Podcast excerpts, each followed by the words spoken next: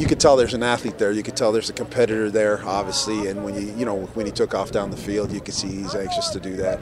You know, he made some accurate throws against what he had to look at, but it's awfully tough because there's not a lot of looks at him. We'll go back, look at college and all that stuff. Started that this morning, but at the end of the day, you could tell that the guy's a competitor, and uh, you could hear people talk about his command in the huddle, and that tells you there's leadership there. And I'm sure that's what Coach Osh and the rest of the guys see. Yeah, is that the toughest part? Like you say, you don't have a lot of look at him or a lot of looksy at him, and he can have a lot of look-see at your defense. Yeah, there's you know there's always an adage when you have the backup coming in, you just never know what you're going to get, yeah. and uh, you know they're going to be well prepared. Lap will have him doing what he does, and he'll probably take what the defense gives him and all that kind of stuff. But um, yeah, you just got to go out there and execute the best you can. You're coming out of camp; they haven't seen a lot of what we've done, and I'm sure there's a lot of things we haven't seen they they uh, have in the repertoire. So we'll just go out there and pre- prepare. I guess if you can't stop Andrew Harris, it really doesn't matter who's at quarterback. It doesn't friggin' matter if you don't stop him. Right? Appreciate that.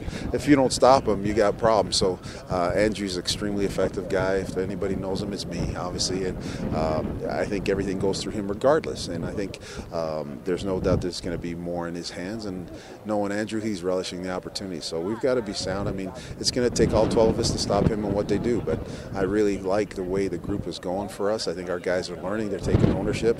Uh, there's a lot of youth and enthusiasm, which is great, and uh, with things that they'll be able to, you know, capture at, at a point in time. But we'll be ready. Usual defense wants to keep uh, a, a, an offense in second and long situations. With him, they're going to use him in any situation. Is that what makes it difficult to, to stop Andrew Harris? Yeah, I think the biggest thing about Andrew, he's such a good receiver. I mean, when we had him out in BC uh, early as a young junior, we put him at receiver, you know, because he was, he was talented. You wanted to get him on the field. He even played some free safety for us. So what makes him extremely good is his intelligence. He's been around a long time. I remember thinking as a junior kid, he was beyond his years in football IQ and just maturity as an individual. And uh, he's a good recipient out of the backfield. He knows how to move around to uh, manipulate linebackers, manipulate coverage, get indicators. He's just an all-around outstanding player. There's a reason he's as good as he is and has been around a long time now.